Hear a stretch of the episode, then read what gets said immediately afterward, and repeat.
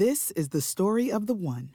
As head of maintenance at a concert hall, he knows the show must always go on. That's why he works behind the scenes, ensuring every light is working, the H V A C is humming, and his facility shines. With Grainger's supplies and solutions for every challenge he faces, plus twenty-four seven customer support, his venue never misses a beat.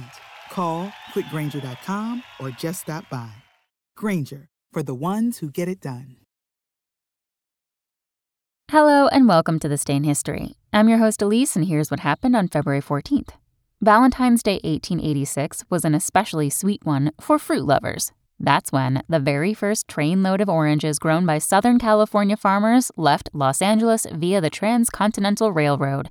Thanks to irrigation, Southern California proved an ideal environment for growing many crops, particularly valuable fruits like oranges. Surprising fact, today California exports more than forty-five million boxes of oranges, more than seventy-two percent of the national crop.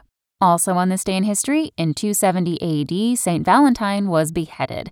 And in nineteen twenty-nine, Alexander Fleming announced the discovery of penicillin on the same day seven gangsters were killed in Chicago's notorious Saint Valentine's Day Massacre.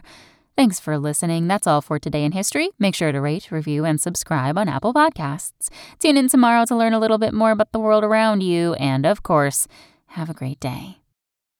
This is the story of the one. As head of maintenance at a concert hall, he knows the show must always go on. That's why he works behind the scenes, ensuring every light is working, the H V A C is humming, and his facility shines.